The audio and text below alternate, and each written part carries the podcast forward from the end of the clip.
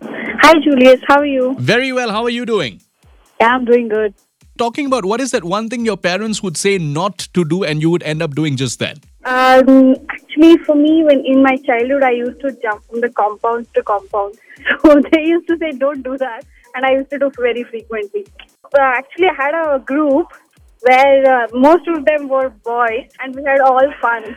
Wow. I'm not sure if you want to jump, but if you want to run, I'm going to get you registered for this amazing run that's happening right here in the city. Congratulations. Oh, thank you so much, Julius. You made my day. Good afternoon. Thanks for calling. I don't know how one, one and a half hour goes when I'm traveling to office.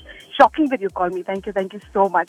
Really, really, really good show. Talking about uh, the most bizarre excuse you've given for not going to the gym. So I stay in an apartment and the gym is right below my uh, flat. So I feel very, very conscious and shy in front of them. So I come back. One funny question that you had as a child. So I used to ask my mom if all these heroes and heroines, you know, they take bath or not, because I felt that they are really beautiful and they don't need to take bath, and it is only for people like us. Did your mom ever reply to this question? No, she just used to ignore.